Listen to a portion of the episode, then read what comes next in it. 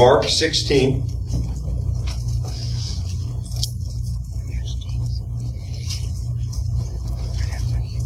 We're going to start at verse 14.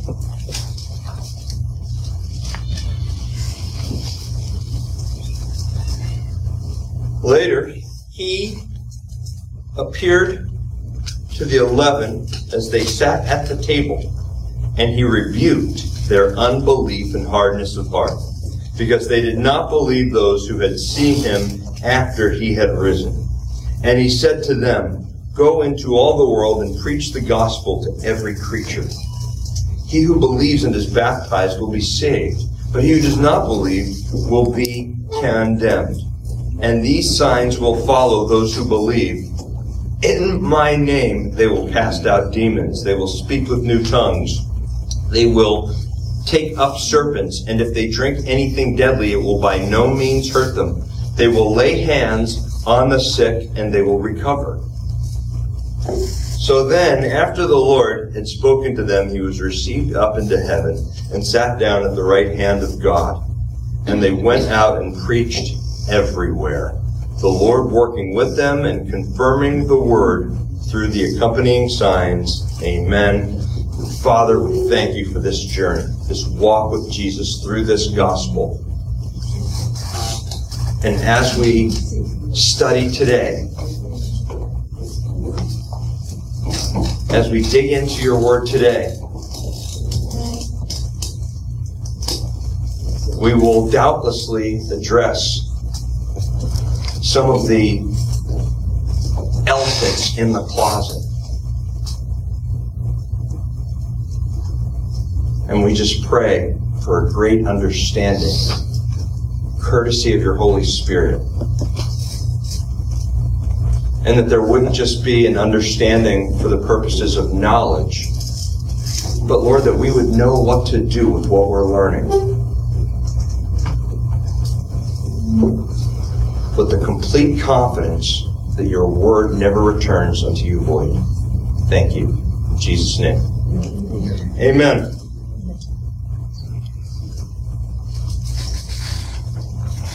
In one of the last letters the Apostle Paul wrote. The one that he penned to Timothy, it's uh, from 2 Timothy, and I'm not going to ask you to turn there. But 2 Timothy 4, he writes something interesting. He says, For I am already being poured out as drink offering, and the time of my departure is at hand.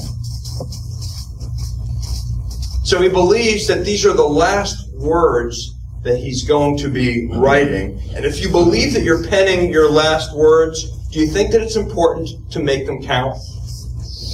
Any last words? And so it's in that same letter, right before he writes that he's being poured out and his departure is at hand, that he writes something very significant in 2 Timothy 3. And I want to read this for you. It says, All scripture is given by inspiration of God and is profitable for doctrine, reproof, correction, for instruction in righteousness, that the man of God may be complete, thoroughly equipped for every good work. Doctrine, reproof, correction, instruction to equip the church. Basically, he gives us everything we need to get through. He gives us doctrine, and that tells us what we should do. And you've heard us say this before. There's reproof, tells us what we shouldn't do. There's the correction that tells us what we should do when we've done something we shouldn't do. And then there is instruction in righteousness, and that tells us how to do it. From the message translation, let me read the same verse two verses from 2 Timothy, which says every part of Scripture is God breathed and useful one way or another, showing us truth, exposing our rebellion, correcting our mistakes, training us to live God's way. Through the Word, we are put together and shaped up for the tasks God has for us. The words that we have in front of us, this is God's Word all scripture inspired of God. God breathed, but there's a problem, isn't there? Because as Paul writes these words, as he's getting ready to be poured out for as drink offering, as he's coming towards the end of his ministry, well, you know this as well as I do, that there were books of the Bible that were written after Paul says all scripture is God breathed. So what's he talking about? Well, when Paul is talking about all scripture, he doesn't just mean all the scripture that they had up until that time. It's fair to say that what he's referring to is the written record of God's revelation recognized as being God's truth. Past, present, future. Until the book of Revelation, the Bible tells us what was, what is, and what is to come from a God of our past, present, and future. But you would say, but Pastor John, we've got another problem. I have a translation at home.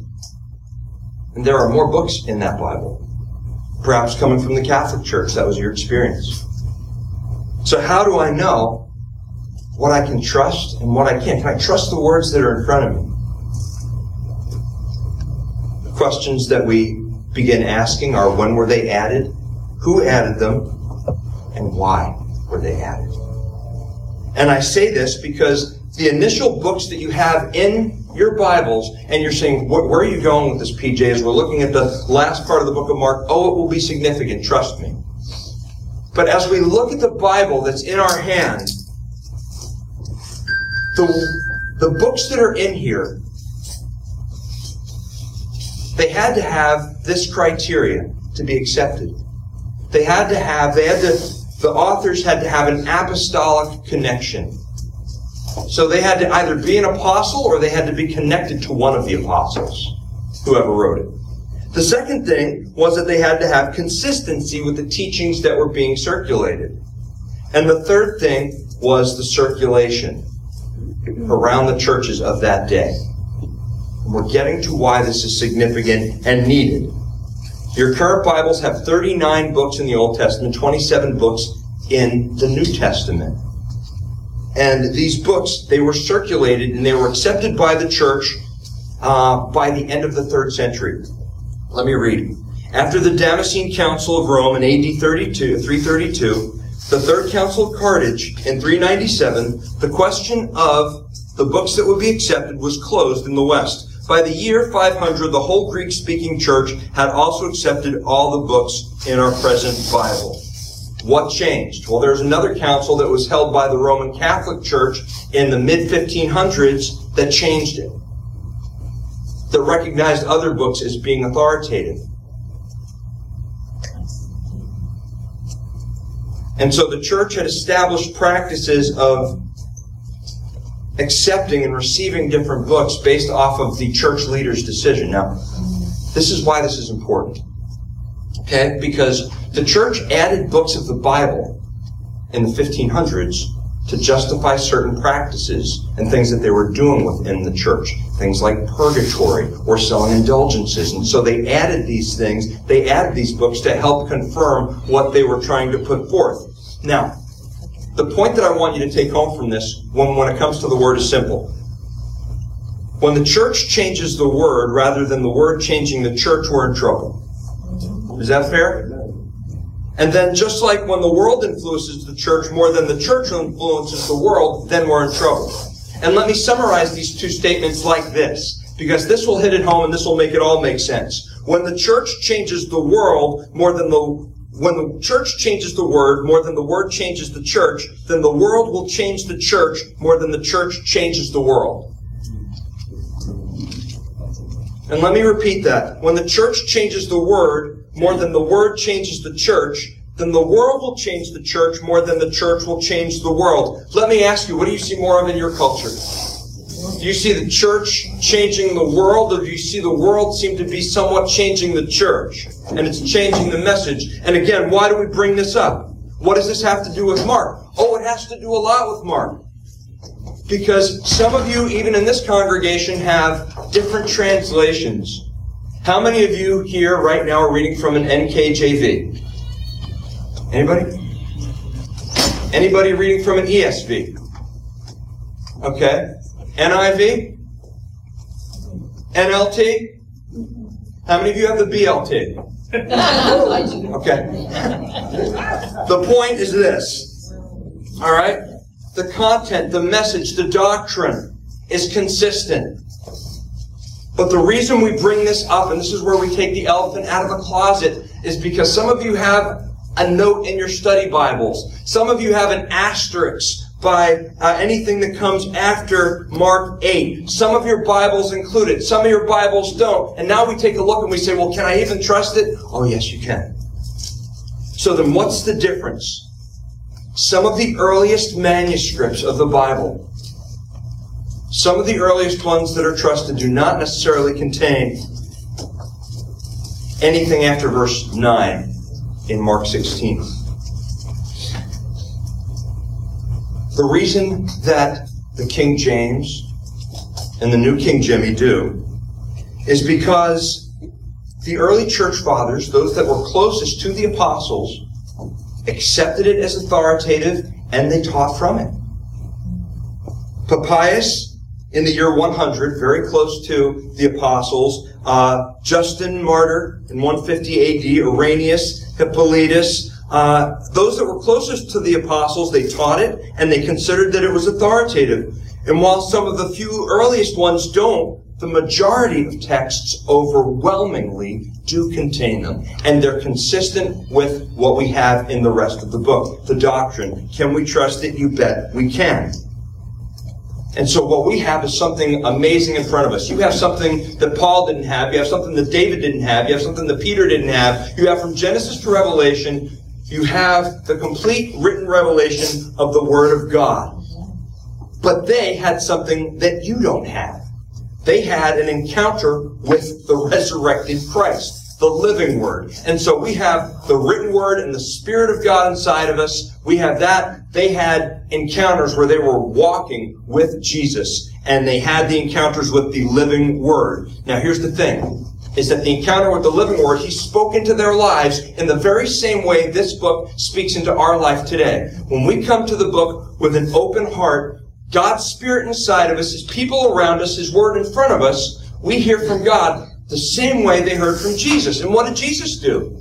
Well, when He spoke to them, He offered them words of correction. He offered them words of instruction. He offered them words of doctrine. He offered them encouragement. It's the same thing that your Bibles do today. You want to hear from God, all we have to do is open up the book. What we're going to see today in His last interactions with the disciples we'll see first words of correction and conviction. Then what we'll see is a command and a commission. And that will lead to a choice and a consequence, and then a charge and confirmation. And we'll unpack all of this. But here's the thing. You're sitting here saying, Pastor John, what is it with you and C words? It just so happens to be unpacked like that, all right? The, the way that I uh, have put it together. Um, so it's not like the Bible saying, well, there were seven seas, now today's there's five seas. It's not that. It's just a teaching device. All right, but I, but I, the word seed just keep popping up, so we're going to use it. All right, so let's read verse 14 of chapter 16, which says, Later he, he being Jesus, appeared to the eleven as they sat at the table, and he rebuked their unbelief and hardness of heart, because they did not believe those who had seen him after he had risen. Stop right there. He appears to the eleven behind closed doors, and the very first thing he does oh, it's so good to see you guys. I love you. First thing he does, he offers rebuke and correction. That's the first thing. He rebukes their unbelief. What are you guys thinking? Even as we studied through the book of Mark, in Mark 8, he told them that he was going to die and be resurrected. In Mark 9, he said, I'm going to die and be resurrected. Mark 10, a third time, he told them he was going to die and be resurrected. And so now he comes to visit them. He's like, how can you guys not believe the things that you've heard up until now? You've heard reports of me. And how is it that you're sitting there in your hardness of heart and not believing?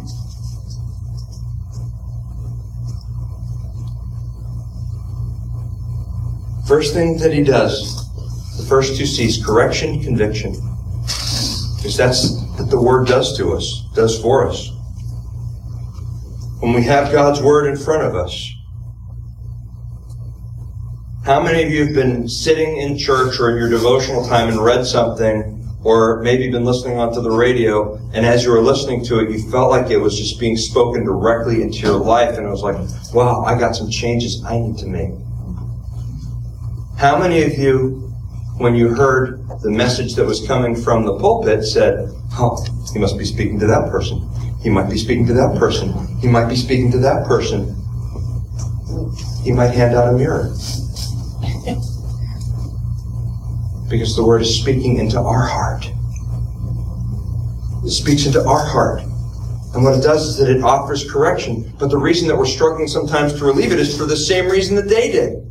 They had had Jesus walking with them. They saw his power. They saw that he could walk on the water, calm the storm, feed the multitudes, resurrect the dead. They saw all of these things. And they still didn't believe. Now maybe you would think, well, if I'd have been there, I'd have believed. Really? Peter didn't. John didn't. These guys walked with him for three years. So it says he rebuked their unbelief. You think of believing something, a lot of times we consider this our head and then the hardness of heart. All right? And so their head and their heart, whatever it was, not connected in a way that was helping them to understand the truth and receive it and act on it. Their thoughts, what they believed, their hearts, their emotions were overriding the truth. But we've never had that happen, have we?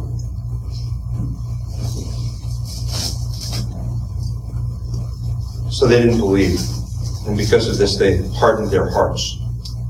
Now, how many of you have been hurt in a way that hardened your heart? Anybody? Hmm. Everybody? All right. We've all been hurt in a way that says, you know what? Okay, if you're in a bad relationship, well, I'm not going to date anybody ever again. That's how I moved down here. 29 years old, I'm never dating again. Not ever. One week being down here, I'm sitting in a CPR class. There's Tiffany, and I said, "What? How would you?" the very hardness of our heart. Why do our hearts get hardened? Because we put other things in the place of God.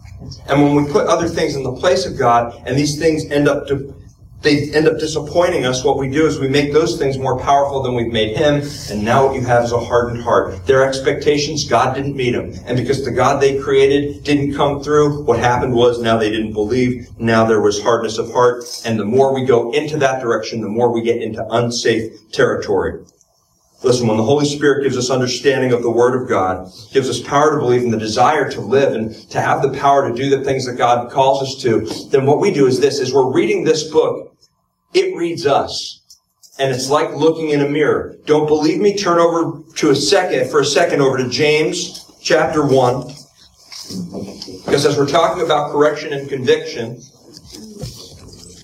before Jesus commands them and gives them a commission, there's got to be the correction. Before he can bring them to the next place that, listen to this, before he's going to bring them to the next place that they're desiring to go, there's something that needs to be corrected. And that's the first thing he does. He rebukes them for their lack of belief, their hardness of heart. Every time we open up the Word of God, the truth of who He is is revealed to us. The truth of who we are is revealed to us. But listen to what James says. It's chapter 1, verse 22. But be doers of the Word not hearers only, deceiving yourselves. Listen. Anybody can listen to it. Anybody can hear it. Anybody can study for biblical knowledge. But until we start putting that in action, you're deceiving yourself. For if anyone is a hearer of the word and not a doer, he's like a man, listen to this, observing his natural face in a mirror. For he observes himself, goes away, and immediately forgets what kind of man he was. But he who looks into the perfect law of liberty and continues in it and is not forgetful here, but a doer of the work, this one will be blessed in what he does. Did you catch that? As you're reading the word, Matthias and I were talking about this before service this morning. We're, li- we're living in a society where what happens is that people want to decide what they are rather than seeing what God says that they are. They want to determine what they are. So I can look, and I think that the, the illustration that we landed on was this, is that if I want to look in the mirror and identify as a Cocker Spaniel, I'm a Cocker Spaniel. just because that's what I choose my identity to be. But that's how the enemy is lying to us. Our identity is getting messed up because we're not taking it from the Word of God, because we're not using the Word as a mirror. We're using it to kind of pick and choose to take the things that we want.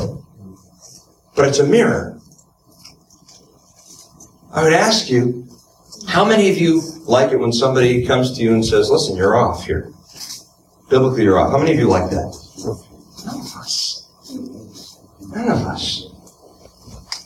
How many of you say, you know what, even if it's tough, that's what I want? Okay. That's important. We say, even if it's tough, come on, drop kick me, Jesus. Let me know. Let me know what you've got for me. What am I doing wrong? Because I don't want anything to get in my the way of my relationship with Christ. Okay, well, this is getting in your relationship with Christ. That's it. I'm leaving the church. Goodbye. Good night. And you can. Why? Because it's the year 2020. Oh. It's the year 2020 right? You've got a church on every corner, so if you don't like what I'm saying here, there's another church right down the road. You can do that. Right? Correction, conviction. I hate to admit this, honestly. The other day I'm speaking to a group at the uh, place that I go and I minister to on the weekends. And as I'm speaking, I get a note folded up and handed to me. One of the guys, I open it up. It says XYZ. Hmm. Why is he handing me a note with the last three letters of the alphabet? Until I realized why he handed me the XYZ note. Because in some circles, XYZ stands for what? Examine your zipper. My zipper was down. I'm sitting there trying to say, okay, why? X, Y, Z. I'm sitting there and I'm just kind of, all right, what's this about here? All right.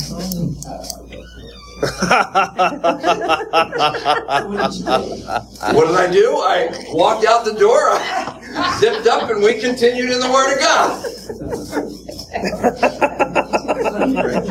Listen, I want to be told. Don't you? Don't you want to be told? We say we do. We say we do. But correction and conviction. But again, so often we're looking at what somebody else is doing, but the Bible doesn't tell us to do that. You know, except for matters of accountability, which are important. It tells us to work out our own salvation in fear and trembling. So yes, there's biblical accountability in the church. When we see somebody off and we go to them in love for the purposes of building them up after we've examined ourselves.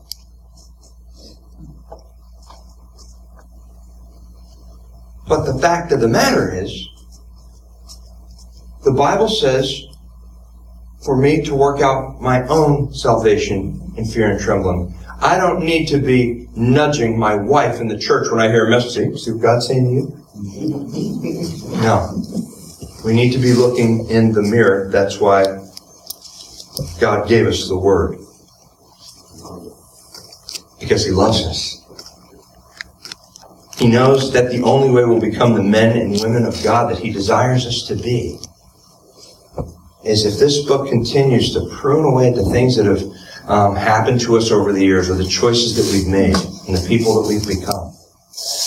And that's what he's desiring to do. When we open up this word, God, change me. It takes a lot to pray, God, even if it hurts. Give me the correction. Give me the conviction of the Holy Spirit to make the changes that need to be made. Second Kings, there's the story of a man named Naaman.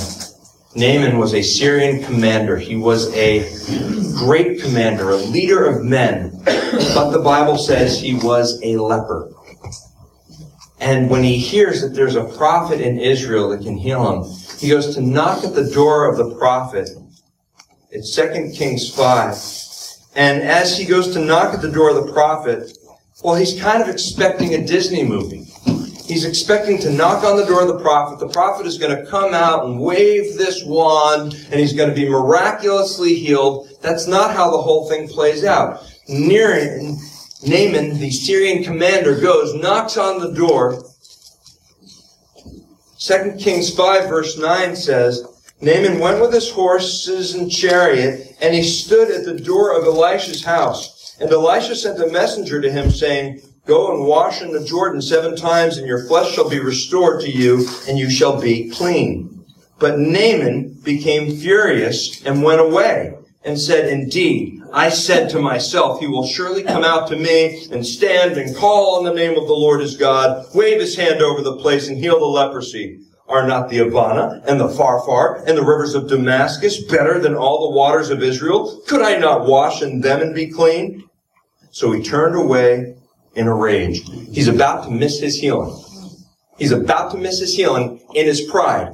And I pose to you that Naaman's true issue was not so much as the leprosy as God wanted to deal with his pride. And so he knocks on the prophet's door. You're not even going to come out to see me. I have to go wash in that filthy Jordan River instead of the rivers I think I should wash in for my healing. And in his pride, he's about to walk away. But listen to what happens. Verse 13. His servants came near and spoke to him saying, My father, if the prophet had told you to do something great, would you not have done it? How much more then when he says to you, wash and be clean? Pastor's translation of that section, his servant comes up to him and says, check yourself before you wreck yourself. Truly. I love that. Do you have those people in your life that love you enough to tell you how it is, biblically? If not, go get some. go get some. Surround yourself with them. Because those are the people that love God more than they love you. And because they love God more than they love you, then they'll love you the way God loves you. And the way they were intended to.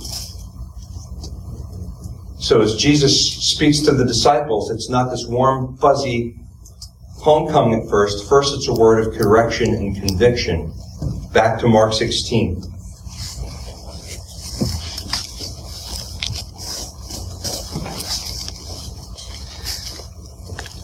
And he said to them, Go into all the world and preach the gospel to every creature. Stop right there. So the first two C's were correction and conviction. The second two C's are command and commission. Command and commission. Go into all the world and preach the gospel to every creature. Now, in the context, you don't have to go home and tell the family cat about Jesus or the family dog. They're not going to get it. They're not going to understand. Okay? Every creature, in this context, those that were created, those that were created, the creatures, in the image of God, that can be saved by what Jesus did on the cross for us. That's the context and the correct context of it. You've been given this command. You've been given this commission. And the world is on fire and it's burning. And you have what it takes and what is needed to put the healing salve on it. One writer puts it like this An interest in missions is not an elective in God's university of grace. It is something in which every disciple is expected to major in. So, in other words, well, I'm not going to tell this person about Jesus because it's not my calling. It's not. We're all called, everybody in this church is called to be a minister. Not to just sit here and receive, but to go out and tell. And it's not a suggestion.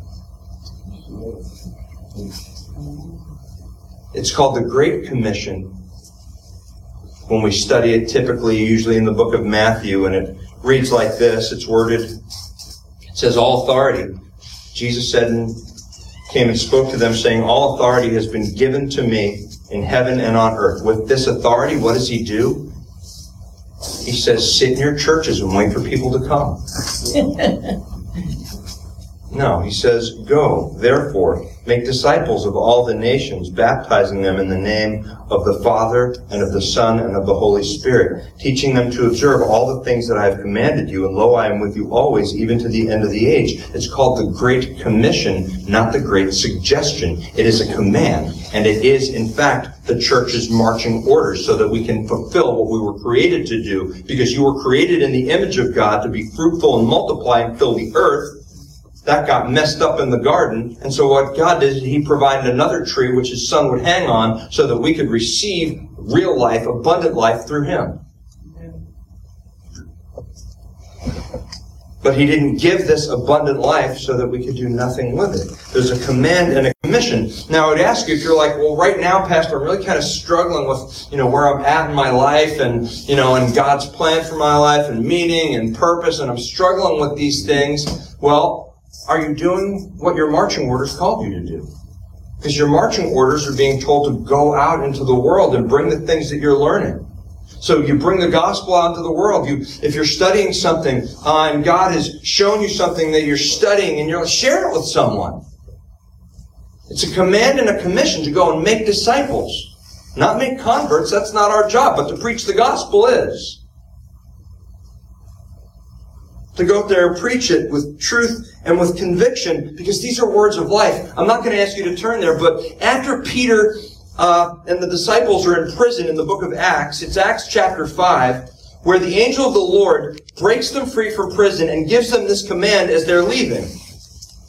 Acts 5.20, this is what the angel tells them. Says, Go stand in the temple and speak to the people all the words of this life all the words of this life. What are the words of this life? It's the gospel. That's your command. That's your commission. If that's not a part of your daily agenda, to go out there and live for Jesus, to go out there and preach Jesus, to go out there and let people know, then maybe you're acting on your own authority in your life. You're not acting on His authority, and you're wondering why you feel so distant from Him. Why I don't feel close to God right now. Here's the thing. When you realize what he's done for you on the cross and what it means for your life, your desire to tell people is not going to be out of a sense of religious compliance. It's going to be because you're so grateful and you're so full of joy because you realize what has been restored for you by the cross of Christ. I, I have to, I have to go up there and I have to play. To hand somebody coffee. I have to do that. I've got to stay after church. I've got to clean up. I've got to, I've got to do these things. Because I, I want to do anything I can for him. We should be fighting to outserve one another as a church. We should be fighting to go out there and tell people. We should be jumping, if we, if we really understood the message, we should be jumping over one another to get to the people that are hurting and dying because they don't have this message. And that brings us to the next part, verse 16 of chapter 16.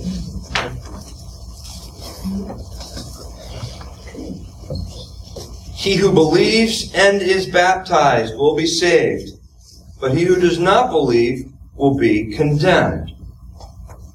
Stop right there. And we're going to have to unpack this because the first thing that we saw was correction and conviction. Then we have, in the next section that we looked at, our command and our marching orders. I know there's another C there, but I forgot it in 48 in school. Here we have choice and consequence. There's what you're responsible for, and there's what you're really not. And as a pastor, this has been a hard lesson. I'm responsible to love people and give them the Word of God. The choices that people make after that, that I'm not responsible for. I'm responsible to look in the mirror and to change as I'm reading God's Word and to be more and more like Jesus. Sometimes I really get it right, and a lot of the times I really get it wrong. But it's choice and consequence. We want to really break this verse apart to get the full impact First it says, he who believes. And when we talk about believing, well, that's the word that we associate with faith. It's what we believe. It's what we have faith in, what we have trust in. All right? Somebody astutely brought it out to my attention before. PJ, you've got a chair up here, and you're so excited that you never sit in it. I was like, good, because today I'm going to get to use it for a sermon illustration. All right, so I'm looking for something to sit in. And so I do what so many of us do nowadays, because I hate walking in any store. I go to Amazon. And I go to Amazon.com, and I see a picture of this chair. It says it'll hold this much weight. It says that if I buy this chair and I assemble it, that it'll hold this much weight. The company has a lot of faith in this product. It guarantees this product. And because it guarantees this product, the product comes with a warranty. Now, the longer the warranty is, the more faith the company has in their product. Is that fair? Well, they've got a lot of faith because this chair particularly has a lifetime warranty on it. They guarantee it. So now I haven't sat in it, but I take a leap of faith and I buy it. And I spend my money on it and it comes in the mail. Now what I have in front of me is I have a, uh, a box and it has a picture of the chair on it and it has instructions inside of it. So what do I do? I call one of the guys at the church to have them put it together. No, no. What I do is. Yeah, he does. no, that is what I do. In all honesty, but not for the sake of illustration. All right? for the sake of illustration, what I do is, all right, I unpack it. I want it to look like what's on the box. And so what I do is I read the instruction manual. Because that tells how to get me to what's on the box so that it can do the thing that it's supposed to do. So I have the faith to buy it. Now I have to open up the instruction manual. And as I'm reading the instruction manual, I take painstaking, st- pain, staking, thank you, painstaking efforts to assemble it. No, you don't. No, I don't, though. but I don't. But I would. I mean, I should, but I don't. Um, but I take painstaking efforts to assemble it. Now, here's the chair. It's assembled. I've got the guarantee, I've got the warranty, but now here comes the leap of faith. For the very first time,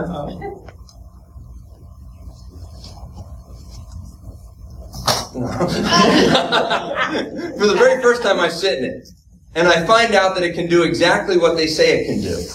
This chair is doing exactly what it's supposed to do. I'm doing exactly what I was made to do in the chair.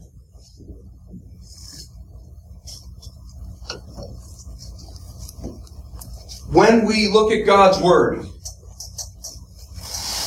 when we read the directions and we believe that God is who He says He is and that He can do the things He says He can do, what happens is that we begin enjoying this very fulfilling relationship where the creature is doing the thing that it was made to do by the one that created it.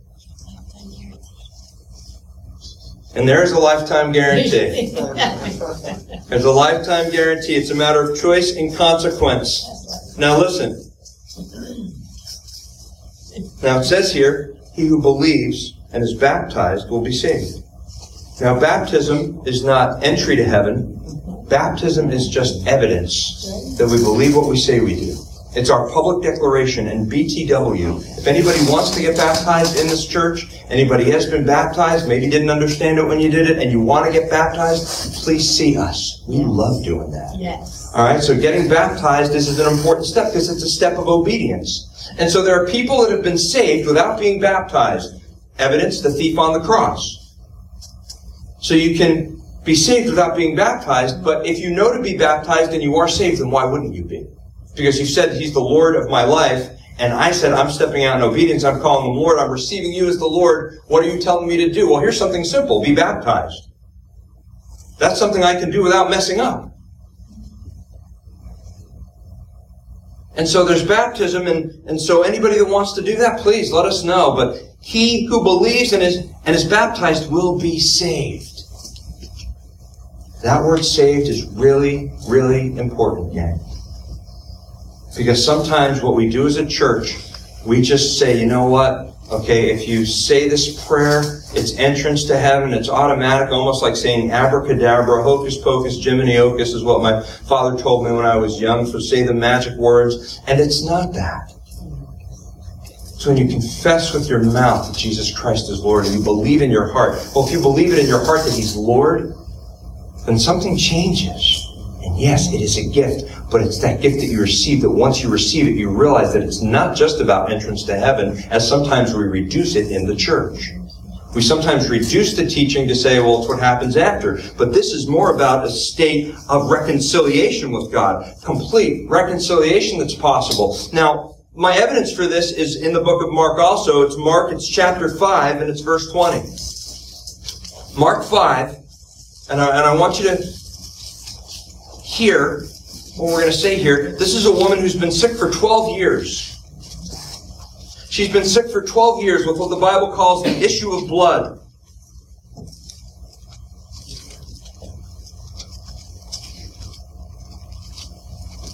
Mark 5, it's actually verse 25. I'm sorry about that. Now, a certain woman had a flow of blood for 12 years and had suffered many things from many physicians. That's pretty cool, right? Suffered many things from many physicians. A lot of the doctors botched it up. She had spent all that she had and was no better, but rather grew worse. When she heard about Jesus, she came behind him in the crowd and touched his garment, for she said, If I only may touch his clothes, listen to this, I shall be made well. Is she looking to go to heaven? No. No. She's looking to have her problem solved. She's looking to be made whole again. But that word there, shall be made well, it's the same word for being saved.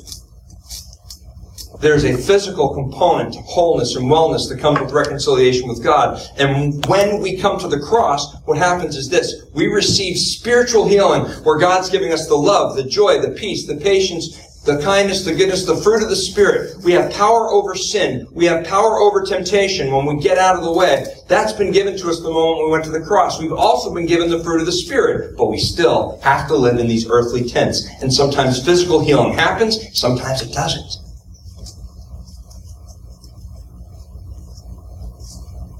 But here's the thing. What has been given when we were saved, and this is why the church has to present the full picture. It's not just a matter of, you know, if you died today and you stood before God, it's how you live today also. Very much how you live today. And how you see this world and what you do about it. Being saved means being reconciled to God, being brought into right relationship with Him, in a way that matters not just for what happens here, but for eternity. Because if salvation is about being made whole through the reconciliation with Christ, then, then we should be living in freedom. We can be living in true freedom. And that's the way we have to present it. Because you have a lot of, quote, saved Christians that are living in total bondage. They're living in total bondage to the things of the world. They haven't been set free from the things of the world because maybe sometimes in the church we've gotten the message wrong. We made it all about the eternal destination rather than the present situation. And it's about both. It's not just about one, but it is about both indeed.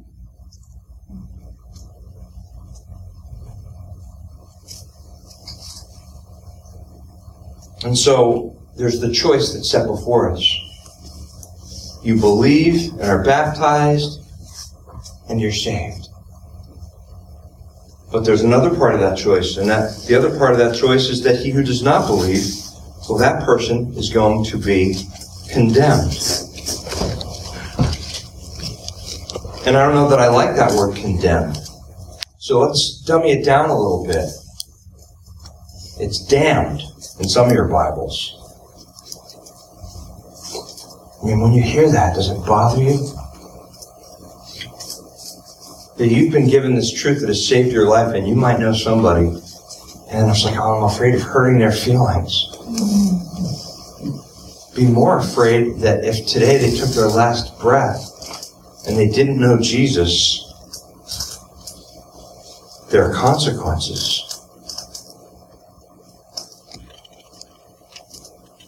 Now, that said, we've got a few more verses in Mark and we're going to go for it. So let's go. Verse 17 says this And these signs will follow those who believe. In my name they will cast out demons. They will speak with new tongues. You see both in the book of Acts. They will take up serpents. You see that in the book of Acts. If they drink anything deadly, it will by no means hurt them. You don't see that in the book of Acts, but the early church fathers have recorded instances of that. They will lay hands on the sick and they will recover. You also see that in the book of Acts, verse 19. So then, after the Lord has spoken to them, he was received up into heaven and sat down at the right hand of God. And they went out and preached everywhere, the Lord working with them and confirming the words through the accompanying signs. Amen. Last two C's. Charge and confirmation. When I say charge, I mean a power charge that these disciples are given because they're given the Holy Spirit in the book of Acts when the Holy Spirit falls upon the church and they're told they're going to do these mind-blowing, mind-numbing things. You're going to take up servants. You're going to lay hands on the sick and you're going to do all of these things. Speak in new tongues. That's exactly what the text says, right? And if that's what the text says, then it poses some questions. Is God still doing this today? Some of you are going like this, and some of you are going like that. And that's fine. But the question is, is God still doing this today? And again, as we go through the book of Acts, we can see it. Through the ages and the early recordings and the writings of the church fathers, we can see it. In today's world, we can see it. But then you would say, well, Pastor John, if you're asserting that this still happens today, in my personal experience and what I see living in the United States of America in 2020, I kind of feel like that Casting Crowns song where they write, well, if we are the body, why aren't his hands reaching? Why aren't his arms reaching? Why aren't his hands healing? Why aren't his words teaching? And if we are the body, why aren't his feet going? Why is his love not showing them there is a way? There is a way. There is a way. We as a church believe this. We believe that God is just as powerful because he's unchanging as he's always been. We believe that according to 1 Peter 5, 8, and 9, that we have an adversary that's like a roaring lion waiting to pounce. He has not lessened his attack on the church. We believe that we are to be the hands and feet. And if we're to be the hands and feet facing the same enemy, it only goes that we would have the power that is described. But then why don't we see it?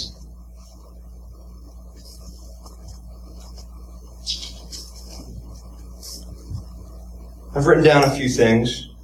One, again, we reiterate that we have the word from Genesis to Revelation in a way that even these great men of the Bible didn't have it. Now, some churches teach this, that because we have the word, you won't see the signs. That's not what I'm saying.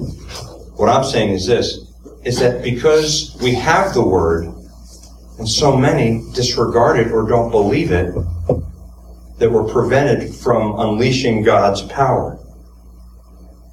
You see, if we have the written word in front of us and we're not listening to it, the Bible says this faith comes by seeing the sign I perform? No. It says faith comes by hearing. Hearing comes from the Word of God. Jesus was standing right in front of them and they didn't believe him, so they couldn't see him. So the heart behind the request it was these people saying, well, you show us a sign. You show us a miracle. Oh, I don't have to do that. I'm God. And you're not believing the things that I'm doing right in front of you anyway. So we've got the word from Genesis to Revelation in front of us, but so many are disregarding it or just not believing it. That's one reason that we might struggle to see God's power in the world today. Here's another. Even in Acts, as they performed miracles, there was the tendency of men to give the credit to men and not to God. When Paul and Barnabas performed miracles in Acts 14, well, it says that they looked at Barnabas and said he was Zeus, and they looked at Paul and they said that he was a Hermes. And so, who gets the credit today when men stand up front glorifying themselves often? The public has a tendency to exalt the man, and the man has a tendency to exalt himself. And so that might have something to do with it. Number three, a lack of dependence on God. Welcome to the year 2020 where you have access to basically anything you need and want right here. On your computers, in your hands. We have such access to these things that when your car breaks down on the side of the road, the first thing that you do is call Andrew Mon- No, the first thing that you do is not pray usually. The first thing you do is you pick up somebody you know can help you. So there's a lack of dependence because of the advancement in technology.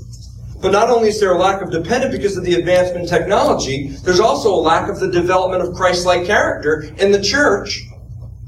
And a church that is not so concerned about showing the fruit as they are seeing the signs. If we're not loving people and if we're not showing joy, is it possible that we can hinder the work that God desires to do? And here's another one. Abuse and exploitation of the gifts. Listen, you can go on YouTube and you can see, well, this pastor is bringing snakes into his church to prove what is said at the end of the book of Mark. And to give an example of a public, well, the pastor sits there in the YouTube video, gets bit by a snake, and almost dies right there.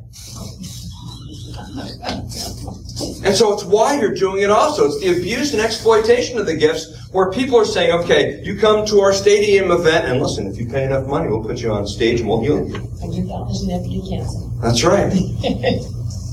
if you pay enough.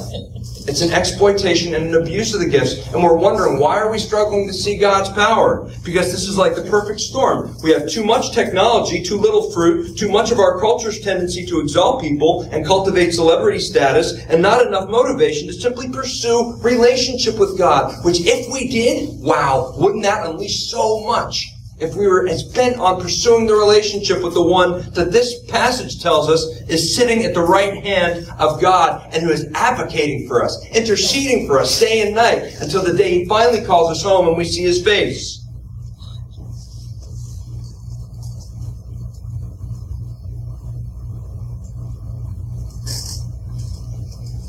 And so we see a world today.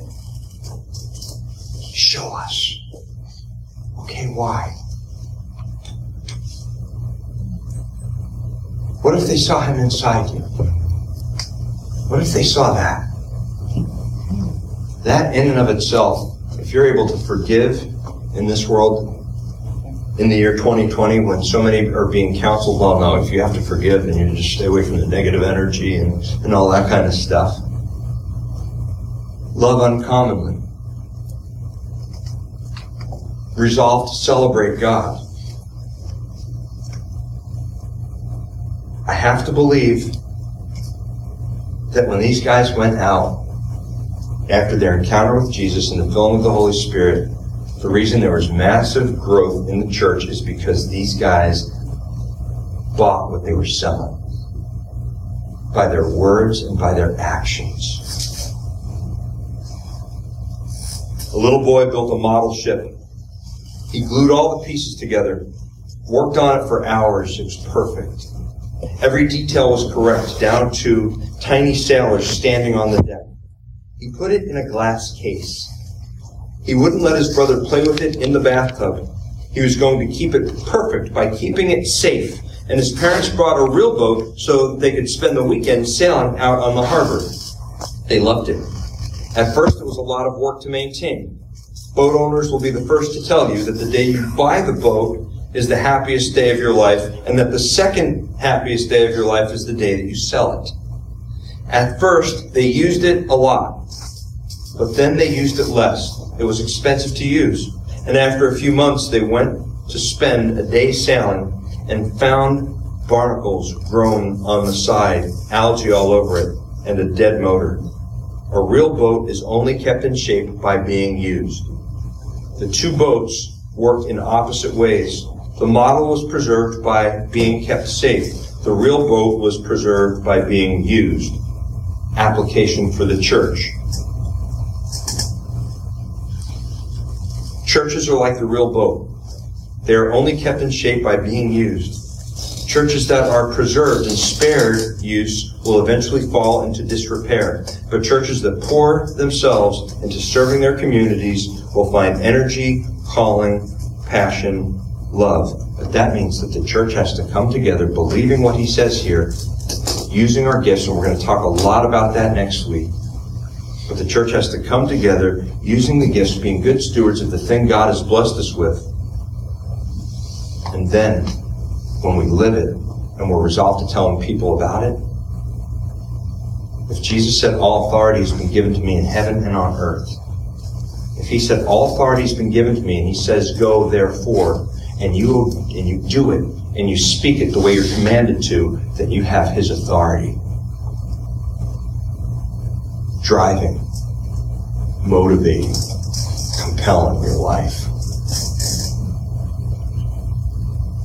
Father in heaven, we thank you. We thank you, God, that as we look at this book,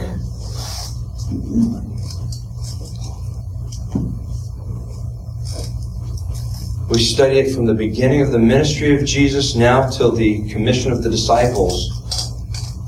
Commissioned to be his hands and feet, they were. Commissioned to be your hands and feet, we are.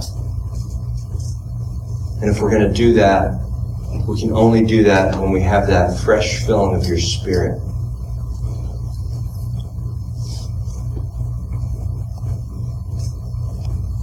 Father, we love you. We praise you.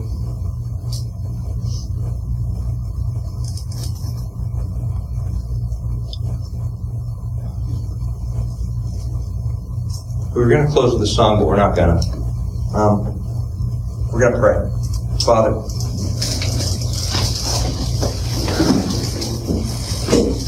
as we go through this, there's correction and conviction that we see in the very beginning. There are things that are in any of our lives that are preventing us from experiencing you to the full, would you please bring them to our mind and our heart?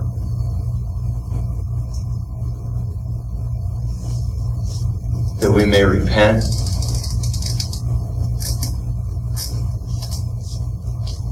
Just do this silently. We'll give you, there's something that He's bringing to your heart and you know that this is holding you back. Maybe it's a, an attitude or something that you're holding on to or a fear or um, unbelief or hardness of your heart, whatever it is,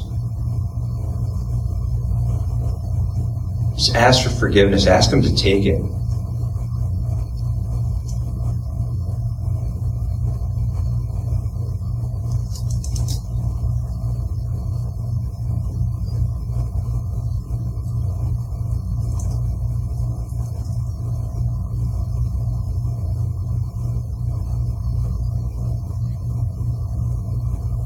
Any area you need to correct us, maybe you're just desiring to reveal yourself more to someone here and they're just not picking up the word.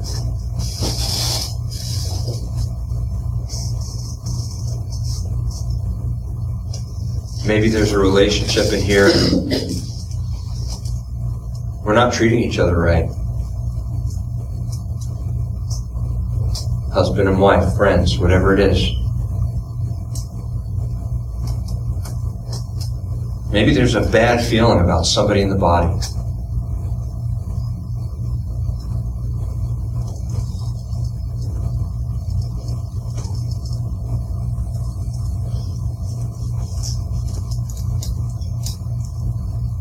Help us, God.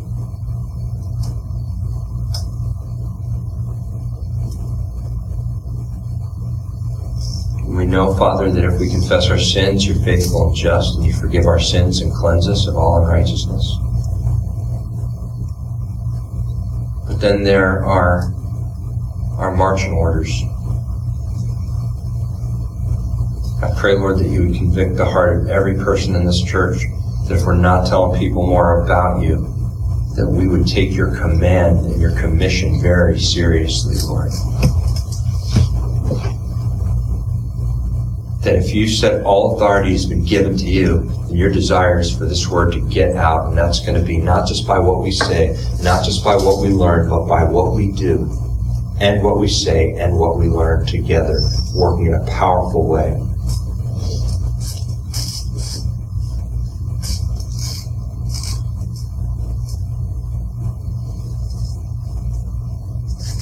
And as we realize that when each hears the message, they have a choice and a consequence, God, I pray that that burdens us more than anything.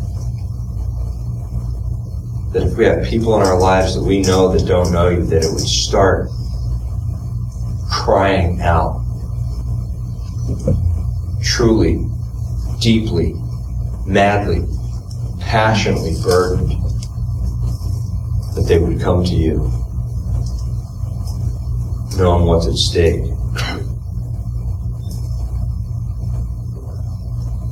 And that we would realize also, God, the power you've given us to accomplish the task before us.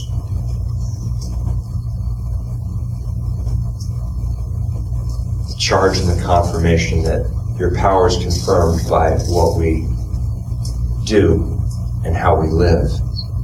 When those components are brought together, true power in the Christian life when there's less of us and more of you.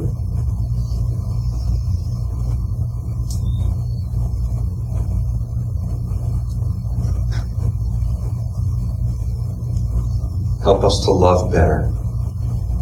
Help us to love more. And help us to trust you in Jesus' name. Amen. Amen.